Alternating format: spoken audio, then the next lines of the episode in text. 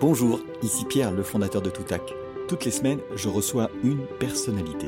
La cheminée est allumée, on est sur une péniche, au bord de la Seine, et c'est une discussion à bâton rompu autour d'un moment qui a changé leur vie ou le cours des choses. Mon podcast, il s'appelle Déclic. C'est une seule prise, zéro montage, zéro coupe. Un déclic dans notre vie, on s'en souvient. Il prend de la valeur avec le temps parce qu'il est porteur d'enseignement et comme une Madeleine de Proust, à certains moments, il revient.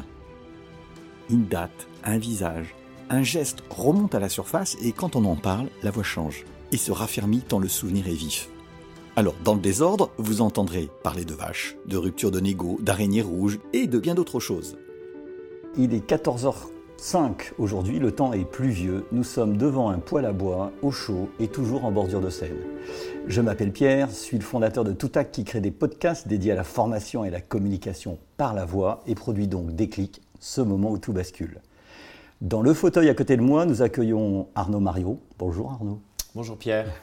Merci d'avoir accepté cette discussion. Tu es un entrepreneur qui a la particularité d'être depuis trente ans un expert dans la gestion des crises. Et des crises, des entreprises à redresser, tu en as connu, je crois, plus de trois cents, dont certaines emblématiques, comme Doux, euh, le père Doux, oui, Doux, Vélib Smovengo, que les Parisiens connaissent bien, ou les pianos Pleyel, qui t'ont fait connaître du grand public. Alors, tu vis à Londres, et en deux mille vingt, tu as à la fois fondé l'Institut des hautes études en gestion de crise et publié le livre qui est sur cette table, Partout où je passe, les même erreurs, aux éditions Eyrolles. Alors, avant de, de parler du déclic, j'ai lu ton livre, il est très pédagogique, généreux en exemples et en conseils, et il m'a surpris. Il m'a surpris sur quelque chose, car au fond, ce que je retire, bah, ce n'est pas une méthodologie financière ou technique, mais la place que l'humain y tient, qui apparaît assez essentielle, euh, qui est présente dans chaque chapitre.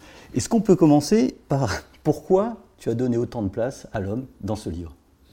Parce qu'en fait, ce n'est pas un livre théorique, c'est un livre qui est issu euh, de mon expérience et de mes expériences et de la, de la réalité du terrain. Donc en fait, euh, je ne me suis pas forcé à essayer de, de faire du washing, euh, du greenwashing, du social washing euh, ou autre. Euh, je pense que j'ai surtout été sincère et j'ai pris, à chaque fois que je suis passé et que quelque chose a marché, c'est parce que finalement l'humain avait été vraiment au cœur euh, de la démarche. Et, Et j'en suis, ça m'a permis d'élaborer un peu, cette, de conceptualiser ce que j'ai fait sous l'angle, il n'y a pas de changement sans acteurs du changement. Et les acteurs du changement, il ne faut pas aller les chercher à l'extérieur. Les acteurs du changement, on les trouve toujours à l'intérieur de l'entreprise. J'ai une approche assez feng shui, finalement, de la transformation et de la gestion des crises. C'est-à-dire qu'il faut trouver en soi sa propre énergie. Et euh, c'est un peu issu de la philosophie grecque et de la maïotique, hein, comme cher à Socrate, et, l'art d'accoucher les esprits. Et est-ce que tu as, du haut de toutes tes expériences, des personnalités dont tu te souviens particulièrement humaines ? Oui, automatiquement. Ouais. On, on, et, et, et souvent, euh, c'est les grandes gueules, comme on dit. Ouais. Ces, ces syndicalistes qui donnent du fil à retordre. On va y revenir après, parce que j'ai des questions là-dessus. La bête noire. Des, ouais. des patrons pour lesquels j'interviens ou des actionnaires pour lesquels j'interviens et qui deviennent mes meilleurs alliés parce que je leur dis mais on regarde tous dans le même sens, donc on va s'entendre. Et, et c'est ça que j'aime bien, j'aime bien résoudre les antagonismes, donc ça passe bien par l'humain. Et dans, dans ce que tu construis, euh, est-ce que tu vas pouvoir, donc euh, on va aller directement sur le déclic, euh, quel a été trente ans de carrière, donc tu as déjà maintenant peut-être dix déclics dans ta vie, mais est-ce qu'il y en a un au départ Euh, qui a compté ? Comment euh, on choisit peut-être euh, de devenir un entrepreneur et surtout un redresseur d'entreprise ? Mais quel est ce déclic pour toi ? En fait, je pense qu'il y a deux déclics. D'accord. Le premier, euh, il est issu de ma jeunesse. Euh, mon père était euh, militaire, il, était, il a terminé général de gendarmerie, j'ai vécu jusqu'à l'âge de dix-neuf ans dans une caserne. Et euh, notamment, euh, pendant euh, pas mal d'années, euh, la caserne où s'entraînaient euh, les gendarmes du G I G N. Donc mes voisins de palier, c'était les fondateurs du G I G N, Christian Prouteau, Paul Barril, euh, et euh, le, le, le général Masselin, euh, et cetera. Donc ça, c'est l'histoire. Et donc, euh, j'ai fait du tir de précision avec eux, j'ai fait des arts martiaux, je les côtoyais, bien évidemment, on discutait. Là, j'ai appris une chose qui est très, très importante, c'est que dans une prise d'otage, quand on est l'otage, on ne peut pas être le négociateur. Hmm. Et ça, ça va être un fil rouge de ce que je vais créer à partir de deux mille vingt. Et tu te disais déjà, c'est peut-être pour moi ? Ou, ou pas. C'était dans mon inconscient. C'était ouais. dans mon inconscient. En dehors du côté euh, super-héros, euh, et cetera, euh, qui avait été un peu repris hein, euh, avec le film de Belmondo, La Peur sur la ville. C'était mmh. des mmh. gendarmes du G I G N, en fait. Mmh. Ils ont inventé quelque chose en France et même, euh, je dirais, à travers la, la planète. Hein. On se souvient qu'ils étaient intervenus dans les, les prises d'otages à Djibouti, à la Mecque, euh, et ce genre de choses. Mais est-ce que tu te souviens, euh, dans, dans ton histoire euh, plus jeune, euh, de, de moments qui t'ont frappé? Tu sais, quand on, on, on est un peu un buvard, donc on s'imprime d'un certain nombre de choses. Est-ce que tu te souviens, dans l'immeuble où tu habitais, de voir ces hommes? C'était l'esprit d'équipe? C'était leur précision? C'était, c'était quoi qui, qui, qui, que tu ressentais? je me, je me souviens un jour où il y avait, chaque année, il y avait une espèce de kermesse à la gendarmerie. Ouais. Et, et il y avait le stand de tir. Et il y a un des gendarmes du G I G N qui a pris, c'était des pistolets à plomb, mmh. euh, qui a pris un pistolet et qui a dû trouer l'aile d'un papillon à vingt-cinq mètres. Là, on se dit, ils ne sont pas faits comme nous, ils sont vraiment surentraînés. Et je me souviens de ce côté où ils répétaient les mêmes gestes mmh. euh, et euh, sur quelque chose d'empirique, et ça, c'est très important, ils l'avaient conceptualisé, c'est-à-dire je tire à travers une vitre, ma balle euh, ne sera pas déviée en fait. Euh, et donc, ils s'entraînaient là-dessus, ils s'entraînaient dur, ils mmh. tiraient à balles réelles sur eux-mêmes. Euh, alors avec des gilets pare-balles bien ouais. évidemment, ouais. mais euh, ils, ils s'amusaient à ça pour, pour acquérir la bonne technique. Et effectivement, dans le monde de l'entreprise, dans le, dans le monde des, dans le monde des crises, on est confronté comme ça au réel. Parce que eux, bien évidemment, c'était la vie des gens. Moi, c'est autre chose, c'est la ouais. vie économique des ouais. entreprises oui, et la vie force... économique des salariés, c'est ce qui est beaucoup en fait. Parce ce qui peut être aussi violent d'ailleurs, ce qui peut être dur. Extrêmement violent, c'est là où on voit la, la détresse. Donc ça, c'était euh, certainement le, le premier déclic. Le deuxième déclic, c'est qu'après, euh, par le grand fait du hasard, euh, quand je commence euh, ma vie professionnelle mmh. chez Arthur Andersen, je suis mis tout de suite sur euh, des missions dites spéciales et pas euh, d'audit classique euh, ou autre. Donc, je ne fais pas vraiment une carrière euh, d'audit euh, normative euh, et autres. Et je travaille sur des choses qui sortent un petit peu de l'ordinaire. Et là, ça m'a donné le goût de ce qui n'était pas linéaire et, et, et justement de ces missions qu'on appelait missions spéciales, comme des opérations spéciales finalement pour des... Pour des militaires, ça m'a donné ce goût-là, et parce que finalement, ce sont des missions où il faut avoir beaucoup de créativité et beaucoup d'initiative. Et il y a, y a euh, dans, dans ces missions-là, tu t'en souviens d'une qui t'a frappé tout au début, où tu te dis euh, « je commence à, à être bon là-dedans ». C'est, c'est, c'est ça que tu as commencé à te dire, dire « ah, j'en ai fait une, puis deux, puis trois ». Qu'est-ce qui fait qu'à un moment donné, tu tires le fil et, et que tu vas aller jusqu'au bout quoi? En fait, il y a, il y a, une, on est un peu grisé finalement par la difficulté. Ces missions, elles sont éminemment complexes. Ouais. Et donc, la capacité qu'on peut avoir à résoudre l'énigme, euh, c'est comme le Rubik's Cube. Moi, par exemple, je suis un fan de Rubik's Cube. Je le fais en une minute trente euh, depuis tout le temps. Depuis que j'ai je ne serais pas un compétiteur pour toi. Depuis que j'ai l'âge de huit ou neuf ans, quelque ouais. chose comme ça. Et, et, et de temps en temps, quand je tombe sur un Rubik's Cube, je ne peux plus m'en passer pendant deux heures et je vais m'amuser à refaire euh, cent fois la même manip, euh, justement pour euh, m'améliorer. Donc en fait, ces missions spéciales, elles m'ont donné ce goût-là. La, la, la mission à laquelle je peux faire référence, c'est la première grosse mission sur laquelle j'avais, j'étais arrivé.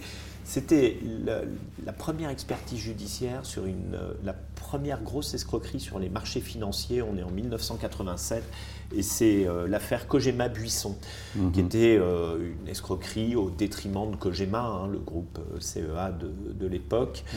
et euh, où il fallait décrypter euh, les techniques qui avaient été en, euh, en, employées par un agent de change qui avait masqué des opérations. Et donc, effectivement, le fait de trouver... Que fera que... quelqu'un avec la Société Générale beaucoup plus tard. Voilà, oui, mais voilà, exactement. Et donc, du coup, euh, on est un petit peu euh, grisé, euh, grisé par ça et on se dit, euh, je prends du plaisir, en fait, à euh, essayer de trouver. Et alors là, c'était éminemment technique. Ouais. Quand on est dans le monde de l'entreprise, il ne faut pas être cynique, on ne prend pas du plaisir pour ça. On prend euh, du, du plaisir à aller aider des personnes, à aller aider l'humain. Moi, je dis toujours, derrière un salarié, il y a quatre personnes, il y a une famille de quatre personnes. Mmh. Moi, j'ai été confronté, c'est la chance que j'ai eue, souvent ce que j'ai expliqué, c'est d'être confronté au monde ouvrier, qui est un monde d'une richesse absolument incroyable. Mmh. Euh, et, et certainement le plus beau compliment qu'on m'ait fait, Euh, c'était euh, en quatrième de couve euh, de, de, d'un article de Libé. Euh, la célèbre moi, quatrième je... de couve. Voilà, la ouais. célèbre et difficile quatrième de couve ouais. pour un patron ouais. chez Libé. Bien, ça peut. Une, une grosse exigence. Et, et un de mes syndicalistes, malheureusement décédé depuis, et que j'adorais, euh, qui était vraiment la grande gueule de mmh. chez Doux, mmh. avait dit « Monsieur Marion, il parle aussi bien aux ouvriers qu'aux ministres mmh. ». Et je trouve que effectivement, euh, c'est certainement le plus beau compliment euh, qu'on m'ait fait, parce que c'est c'est pas un métier qui n'est que sur du papier euh, glacé en apparence quand on a la solution. C'est un métier qui est, qui est dur, c'est euh, la salle de pause à six heures du matin mmh. au moment du démarrage des, de la fin des équipes et du démarrage des nouvelles équipes pour aller annoncer les mauvaises nouvelles, parce que mmh. moi j'arrive pour, euh, je ne suis pas magicien, mais j'arrive pour résoudre les difficultés. C'est cette réalité, c'est, c'est les salariés qui sont en détresse. Chez Doux, je me souviens de ce dépôt de bilan retentissant, ouais. quatre mille cinq cents ouais. euh, salariés, salariés en Bretagne et tout, c'était la moitié de l'élevage breton, un cinquième de l'élevage français, et, des, et en comité d'entreprise, on nous dit « on nous a supprimé nos autorisations de découvert, Monsieur Marion mmh, », mmh. parce qu'ils considèrent que l'entreprise ne pourra pas se relever. Et donc, c'est, c'est ce rapport humain que je, qui m'intéresse, moi, parce que à travers ça, on arrive à faire des miracles parce qu'on met tout le monde à regarder dans la même direction. Écoute, je, on ne peut pas passer en revue les, les cinquante chapitres de, de, de ton livre. soixante-cinq. soixante-cinq. Euh, je l'ai décomposé en trois. Il y a, il y a le moment où tu arrives, il y a le moment où tu retournes les entreprises et puis le moment où tu sors. Parce ouais. qu'en fait, il, il y a ces trois moments-là. C'est intéressant que tu aies commencé par les syndicats parce que je, c'était les deux premiers mots que je me notais, c'était syndicat et patron. Il y a une chose qui m'a, que j'imagine, c'est que quand tu arrives dans un endroit, tu arrives à la fois comme le Messie et comme l'homme qui est craint. C'est-à-dire que tu as les, probablement, je ne sais, la balance n'est pas forcément positive quand tu arrives, j'imagine souvent, en tout cas elle est, elle est, elle est interrogative. Je reviens sur, euh, sur le, les chefs d'entreprise qui m'a frappé dans ton livre, qu'ils soient salariés ou associés, pour moi c'est pas tout à fait la même chose, mais on va prendre les chefs d'entreprise dans, dans l'ensemble. Et tu me cites un exemple de, de quelqu'un qui a contribué, il a passé sept heures à convaincre le chef d'entreprise de nuit pour accepter la situation. Et est-ce que le premier moment, quand tu reprends une entreprise, c'est, c'est ce que j'ai cru comprendre, c'est faire accepter la situation à des chefs d'entreprise qui ne veulent pas la voir pour plein de raisons. Puis après, on parlera aussi des syndicats, peut-être, qui sont quand même deux, deux éléments.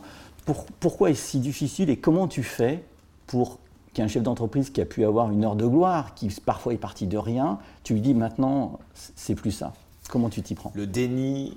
C'est l'ennemi des restructurations et l'ennemi des sorties de crise. Parce que le déni aide à supporter la culpabilité qui est insupportable. Donc en étant dans le déni, on n'est plus coupable. Mm. C'est ça la clé. Et donc, euh, mon sujet à moi, c'est de les déculpabiliser. C'est-à-dire que ce n'est pas parce qu'on est face à un échec, ce n'est pas parce qu'on connaît un échec qu'on doit être euh, coupable. Mais bien évidemment, là, on vit actuellement une grande crise planétaire ouais. où il y a des aides de toutes parts. Dans une crise traditionnelle, l'entreprise, elle est seule, est stigmatisée parce qu'elle est en crise, que ses concurrents en profitent et que tout le monde va… On recherche toujours… Euh, comment dirais-je, on, on, on va rechercher à la fois des victimes et on va accuser quelqu'un. On a besoin d'un coupable. On le voit bien, les coupables ce sont nos États, les coupables c'est le ministre de la Santé, les coupables… Et là le coupable c'est le chef d'entreprise en fait. Les épidémiologistes, là le coupable c'est le chef d'entreprise et on a besoin de ça parce que cette vérité elle est insupportable. Donc ça c'est, c'est vraiment le, la première chose. Déjà la démarche qu'ils font de m'appeler, oui. Je le dis dans le livre à un oui. moment, c'est globalement on m'appelle entre le vendredi, entre le vendredi et le dimanche et euh, le dimanche soir en oui. fait, parce que à un moment où on se dit je peux pas recommencer la semaine comme ça. Donc moi mon travail c'est de les déculpabiliser et de leur dire c'est pas ça qu'il faut regarder, on se trompe de combat. Et effectivement, euh, partout où je passe, les mêmes erreurs. L'explication du titre, elle est très simple. C'est, euh, je discute avec euh, la directrice générale des éditions Eyrolles, euh, mmh. Marie Alavena, et elle me dit euh, « Pourquoi tu as écrit euh, ce livre ?» Je n'avais pas donné de titre, parce que je ne sais pas donner un titre. Et je lui dis « Parce que finalement, partout où je passe, je vois les mêmes erreurs. » Elle m'a dit « Tu as trouvé ton titre. » Bon, donc finalement, je sais trouver un titre. Et, euh, mais c'est surtout elle qui l'a repéré. Alors attends, ton micro étant tombé, je ah. vais le raccrocher, pardon, juste une seconde. Voilà, voilà. Excuse-moi. Et donc, euh, le, le sujet, le sujet fondamental, en fait, c'est, c'est justement de combattre l'espèce de storytelling, la narration qui va raconter les événements. Mais est-ce que tu dis les choses, les révisionnistes. Est-ce que tu dis les choses de manière euh, abrupte, oui. de manière tu, parce que tu as peu de temps, c'est ça, c'est, ouais. c'est un autre. Mon autre, ennemi, c'est le temps. C'est le temps. Donc tu peux pas prendre de détour. Non, je peux pas prendre de détour. Et euh, ce qui fait, euh, je dirais, ma particularité, c'est précisément de pas essayer de composer et de rentrer dans le jeu. Et, et je le dis hier soir, par exemple, j'avais une, une réunion sur un de mes dossiers. Et je dis à un moment, euh, c'est invraisemblable, les trois semaines que je suis là, je n'ai pas vu un seul reporting des ventes structuré correctement. Et j'ai dit, mais si on veut que ça change, mmh. ça doit changer comme ça. Si vous n'avez pas la bonne information, vous ne pouvez ouais. pas la traiter parce que vous ne savez pas ce que vous allez combattre. Et j'ai dit, c'est l'opération de la dernière chance. Donc du coup, je, je ne les culpabilise pas ni ne les responsabilise. En revanche, il faut changer de méthode, les mêmes causes produisent les mêmes effets, ouais. et je crois que c'est ça qui est important. Une, une autre, je recevrai euh, Laurent Berger euh, très prochainement. Avec qui j'ai déjà débattu euh, du temps de Doux, d'ailleurs. euh, il y a euh, les syndicats, euh, qui sont les représentants du personnel, des salariés, ainsi de suite. Est-ce que, quand tu rentres dans une salle, parce que c'est comme ça que ça se passe, tu peux avoir euh, les banquiers, les représentants des créanciers, le patron, les syndicats, il y a un parfum ? Il y a quelque chose qui se dégage au début, il y a une tension. Ah oui. Et comment tu fais pour rendre le dialogue possible au-delà de la posture qui est une posture de défense souvent? Est-ce que tu as une, une manière, une méthode pour que ce moment devienne quelque chose de constructif? Deux réponses. La première, euh, pour euh, répondre à la, à la première question que, que tu avais posée, euh, c'est qu'effectivement, il faut que je casse cette image qu'il pourrait y avoir mais qu'il y a de moins en moins de Léon nettoyeur, en gros. Et, euh, excellent film, mais il, par ailleurs. Voilà, le film de, de Luc Besson. De et euh, en fait, le paradoxe, c'est qu'il y a vingt ans, ça pouvait être ça, et puis aujourd'hui, ils ont vu mon track record, mm. et ils savent que je suis plutôt l'allié des salariés. Moi, je ne suis pas là, je refuse tous les jobs liquidatifs, je ne suis pas là pour fermer des usines, et je ne suis pas là pour faire des plans sociaux. Ça ne veut pas dire j'en fais pas. Mm. Ce que je dis, c'est qu'on ne me recrute pas pour ça, mais je refuse tous les deals qui sont là-dessus, parce que moi, j'aime créer de la valeur et j'aime éviter d'en, d'en, d'en détruire. La deuxième chose, c'est que euh, il faut savoir écouter tout le monde et, comme je dis, ne croire personne. Ça, ça m'a frappé. Je l'avais noté. et, euh, mais alors, à ce moment-là, ils peuvent se tourner vers toi et te disent « On vous a écouté, monsieur Marion, mais on ne vous croit pas. » Ah ben, ils commencent tous par me dire euh, « Peu importe ce que vous avez fait ailleurs, Euh, de toute façon, on vous jugera sur vos actes et on ne vous fait pas confiance a priori. » Et moi, je leur dis, ça me va très bien. Parce ouais. que, de toute façon, les choses étant ce qu'elles sont, ça ne va rien changer. Euh, en revanche, ce que j'établis, c'est un lien de transparence. Il y a un, une relation qui est très importante entre, finalement, beaucoup de situations de restructuration, de détresse d'entreprise, et des situations où le dialogue social n'était pas présent et où la transparence était absente. Le problème, c'est qu'on prend toujours euh, les représentants du, du personnel euh, pour des imbéciles et on ne veut jamais leur dire la vérité en pensant qu'ils vont tous se mettre en grève, et cetera. C'est fini, ça. Mmh. Ça, ça, ça peut exister euh, il y a dans, toujours. dans quelques mmh. petits cas, et cetera. Moi, personnellement, je ne les vois pas et j'en ai eu des syndicalistes durs. Mmh. J'en ai eu des cas complexes ou des salariés euh, remontés. Mais non, ils veulent tous, ils veulent leur emploi. Ils veulent s'en sortir. Ils veulent sauvegarder leur mmh. emploi. Et quand on, le problème, faut. Mais tu dois aussi leur dire par moment que, que, qu'il y a une fin, quoi. C'est-à-dire ouais. que c'est, tu, ouais.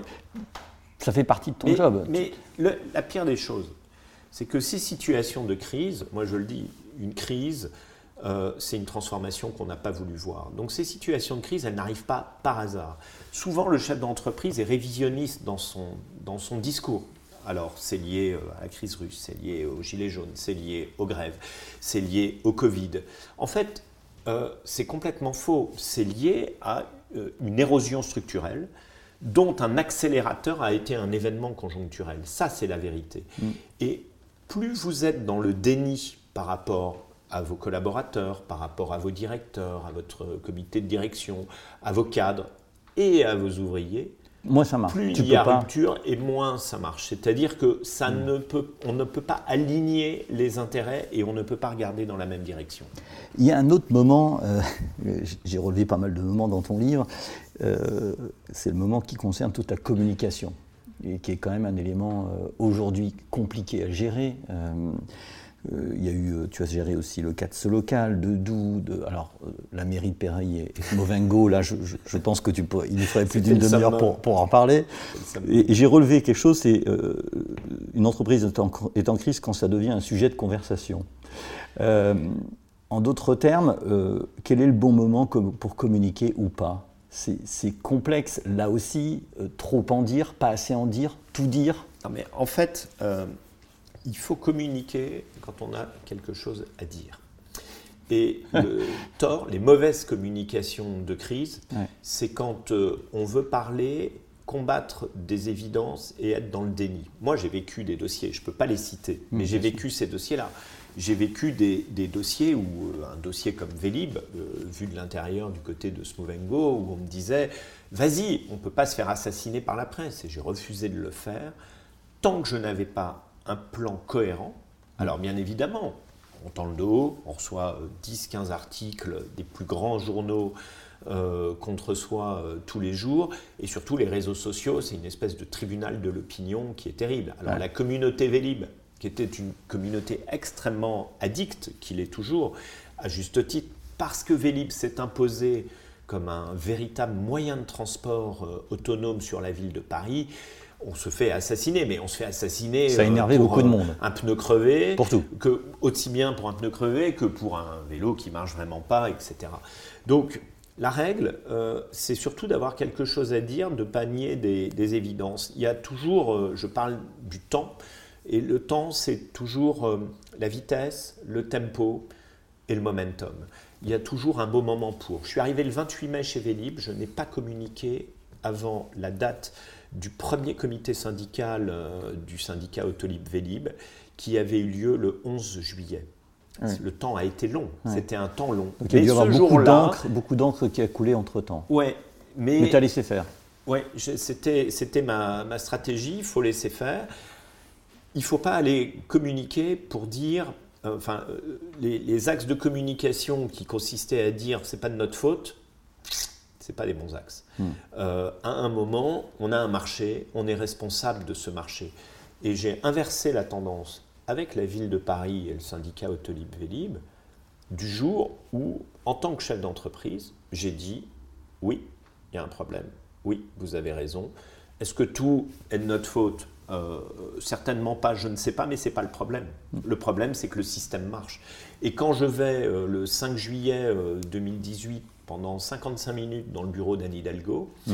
euh, je, j'ai, j'ai une, une chef d'entreprise face mmh. à moi. J'ai une, qui a pris une décision une, une qui s'avère être euh, terrible pour elle en termes d'image à ce moment-là. Oui, mais regardez euh, la courbe du Vélib, tu, sa, tu... sa popularité est complètement parallèle à la ouais. courbe du Vélib. Et, et ce jour-là, euh, elle me dit « mais vous, pourquoi vous allez réussir ? Vous me demandez deux mois, ce qui est ridicule, alors que ça fait dix-huit mois qu'il y a des problèmes, et pourquoi vous allez réussir en, en deux, deux mois, mois ?» Bien sûr. Et je lui explique ma stratégie. stratégie qui, tient, qui tenait en cinq points. Il y avait à peu près trois cents problèmes euh, identifiés et j'en ai choisi cinq. Mais avec une, une vraie méthode, et je lui dis, on gagne ensemble ou on perd ensemble, vous n'avez rien à perdre à me laisser l'été. Au pire, enfin au mieux, les Parisiens rentrent, ça marche. Au pire, ça ne marche toujours pas. Vous pourrez dire, j'ai laissé une dernière chance. Je lui dis, mais... Elle me dit, ouais, mais moi, je passe pour une imbécile. Je lui dis, mais moi, je vais passer pour un clown si j'échoue. Mmh. Donc, euh, c'était pas ton but. C'était pas mon but, euh, parce que bien évidemment. Tu parles aussi de réputation d'ailleurs dans, dans ton oui. livre, hein, de l'entreprise. Oui, alors l'esprit français, c'est comme ouais. si vous voulez, quand vous, quand tu vous veux. savez, c'est, c'est, c'est comme quand vous regardez un sportif, une course de voiture, vous filmez parce que vous vous dites si jamais il se plante, je vais avoir un, mm. je vais avoir un scoop. Et, et franchement, l'esprit français, c'est de vous attendre au tournant et, et de se dire non, mais là, il va pas réussir. Vélib, j'ai reçu cinquante ou soixante messages me disant tu es fou, n'y va pas, il ne faut pas le faire. Et tu as été quand même par le, par, euh, parce que ça te semblait un sujet parce majeur. Parce que c'était un vrai challenge, que c'était éminemment complexe, que la première analyse qui était faite par les parties prenantes, toutes les parties prenantes, n'était pas la bonne. Et pourquoi j'ai réussi ? Parce que moi, j'ai apporté une nouvelle vision et j'ai apporté des solutions pragmatique. Quand je dis à un moment, on ne peut pas essayer de faire marcher le système et continuer à faire la course au nombre de stations, donc on fige le nombre de stations, euh, ça c'est un élément majeur de la réussite, la réussite. de mon plan. Mmh. Euh, et ça a été accepté. Mmh. Quand je dis euh, Vélib, si ça doit marcher, ça doit marcher tout de suite avec les vélos électriques, et pas par la suite, au moment où le free-floating se déverse sur Paris, ouais. je prends une deuxième décision majeure parce que je capitalise sur ce qu'il y a de différenciant sur Vélib. Je, je, je, je vais sur un autre aspect que tu soulèves, euh, qui s'appelle la culture d'entreprise. En fait, je prends un autre exemple qui va être Solocal, d'une entreprise qui, euh, en réalité, euh, fait beaucoup d'argent avec un métier qui est appelé à, diffé- à disparaître, hein, c'est-à-dire les petites annonces de pages jaunes, pour en faire beaucoup moins à l'unité, si je cessais de simplifier, sur un nouveau métier qui est le digital. Et puis tu as des milliers et de milliers de salariés qui sont issus de quelque chose, qui est un métier traditionnel qui gagne de l'argent, pour aller vers un autre métier.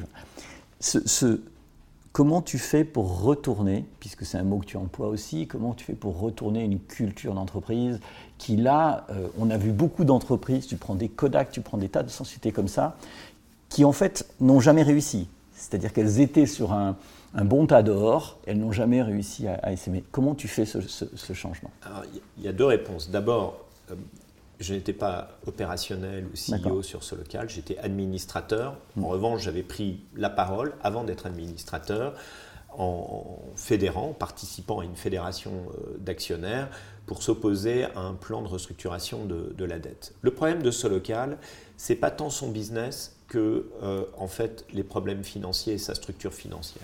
D'accord. Faut la mise en bourse de Solocal, qui s'appelait les pages jaunes, d'accord, c'est une catastrophe. Ce, c'est une catastrophe parce que euh, Goldman Sachs, K K R endette la société de près de trois milliards pour pouvoir se verser un dividende exceptionnel.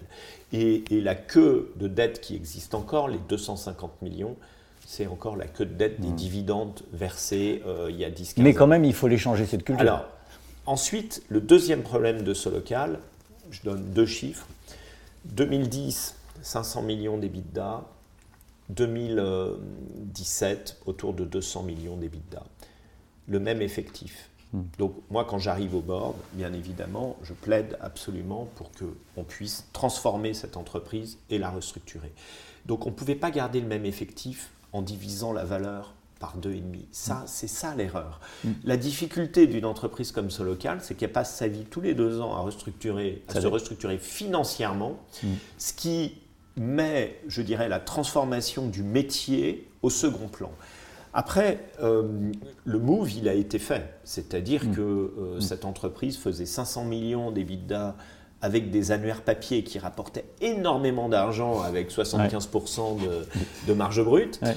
euh, et aller vers des métiers du digital beaucoup plus concurrentiels, en ayant trouvé euh, cette, euh, ce positionnement du dernier kilomètre de Google, mmh. sur lequel il n'ira pas, et euh, cette base de données de clients, de quatre cent mille clients. Ce qui lui a manqué, en fait, c'est un vrai mariage industriel, mmh. Euh, mmh. Très, cerna- très certainement.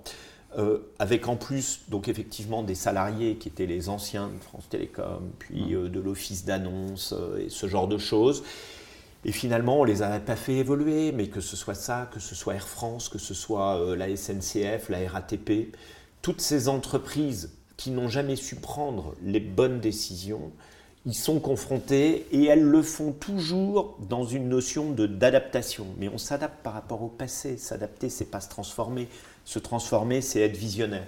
C'est ça le, c'est ça le problème. Est-ce que je peux, il ne nous reste plus beaucoup de temps, euh, on va, on va sortir du monde de l'entreprise et aller vers notre crise d'aujourd'hui. Parce que finalement, on est dedans. C'est, c'est une crise euh, d'une ampleur euh, et d'une violence euh, que personne ne soupçonne. Ton, ton, ton regard de redresseur d'entreprise te dit quoi pour notre pays, pour euh, ce, qui, ce qu'il faut faire aujourd'hui ?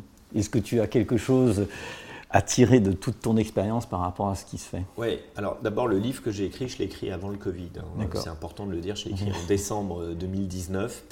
Euh, après les calendriers édi- des éditeurs font que ça sort plus tard, mais euh, donc c'est pas un livre qui a été fait à l'occasion du, du Covid.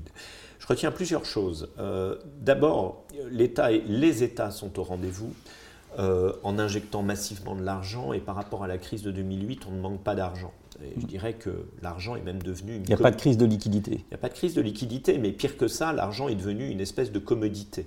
Et quand j'entends euh, euh, tout ça, ça se fait avec de la dette, je pense que ça se fait plus avec de la monnaie qu'on imprime. Alors, sauf qu'aujourd'hui, on n'a plus besoin d'imprimer, c'est encore mieux. Il suffit d'écrire une ligne sur un ordinateur et la, le, la monnaie existe. Donc, euh, les États sont au rendez-vous avec beaucoup de soins palliatifs. Il y en a certains qui sont censés plutôt être, euh, venir contrarier le conjoncturel, d'autres qui sont davantage palliatifs. La deuxième chose, c'est que chaque entreprise s'est confrontée euh, euh, finalement à trois questions. Qui elle est, ce qu'elle est, ce qu'elle fait, et une quatrième question, pourquoi elle le fait. Tout le monde s'est retrouvé plus ou moins à l'arrêt. Tout le monde, le seize mars, s'est dit euh, « comment je fais pour faire du chiffre d'affaires ?» Et donc, il y a des questions fondamentales sur la chaîne de valeur, sur euh, l'U X, l'expérience utilisateur, sur le go-to-market, mmh. sur tous ces aspects de l'entreprise. Euh, donc, toute l'agilité, toute la capacité d'une organisation à devenir apprenante. Euh, et, et finalement, le, le, la concurrence est redevenue encore plus une compétition. On a vu comment un... d'outsider comme Zoom avait complètement déstabilisé ah, les grands GAFAM euh, qui étaient les pionniers avec les WhatsApp, Messenger, Google euh, sur les visioconférences, et eux ils ont apporté quelque chose qui coûtait quinze euros. La visioconférence, on l'oublie, mais il y a un an, c'est encore dans les entreprises, un grand écran mural avec une, une pieuvre Polycom. Qui coûte une hein, blinde à acheter. Et euh, il faut réserver la salle. C'est ça. Voilà, c'est et ça. ça coûte très cher, et cetera. Et du jour au lendemain, la visioconférence, elle était possible pour les familles, gratuitement d'ailleurs, pour les petites entreprises euh, en payant quinze euros par mois.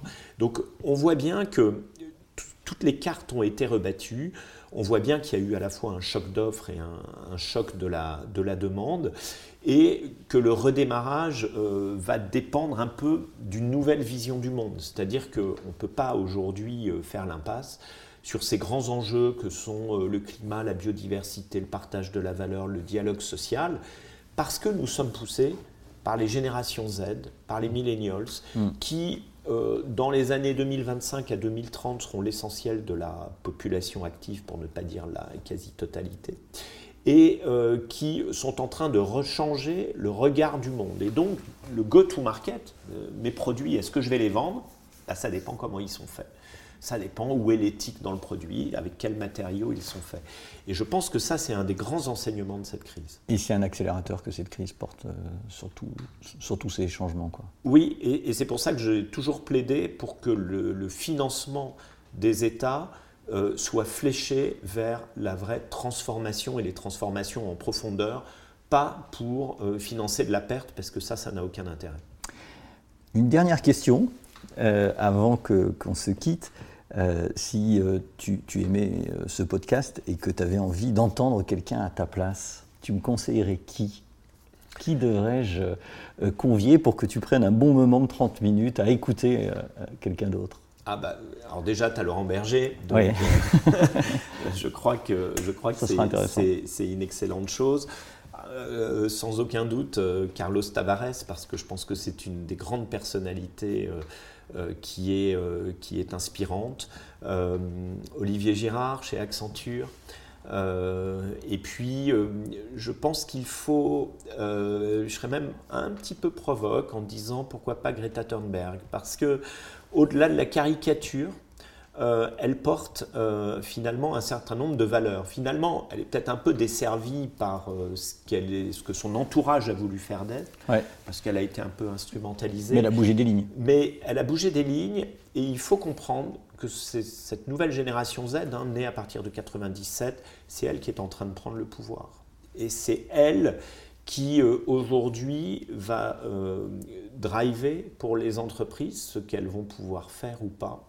Donc je pense que je pense que je ferai un cocktail comme ça. Eh bien écoute, euh, j'ai plus qu'à m'y atteler. Euh, Arnaud, merci beaucoup pour merci ton temps et ces, et ces questions. Et puis ben, bonne continuation. Merci à toi. Voilà, cet épisode de Déclic produit par Toutac Pro est terminé. Si vous en êtes là et que vous l'avez aimé, laissez des commentaires et une notation sur votre plateforme d'écoute préférée ou laissez-moi un commentaire sur LinkedIn. Je me ferai un plaisir de vous répondre. Rendez-vous toutes les semaines pour un nouveau Déclic. À bientôt.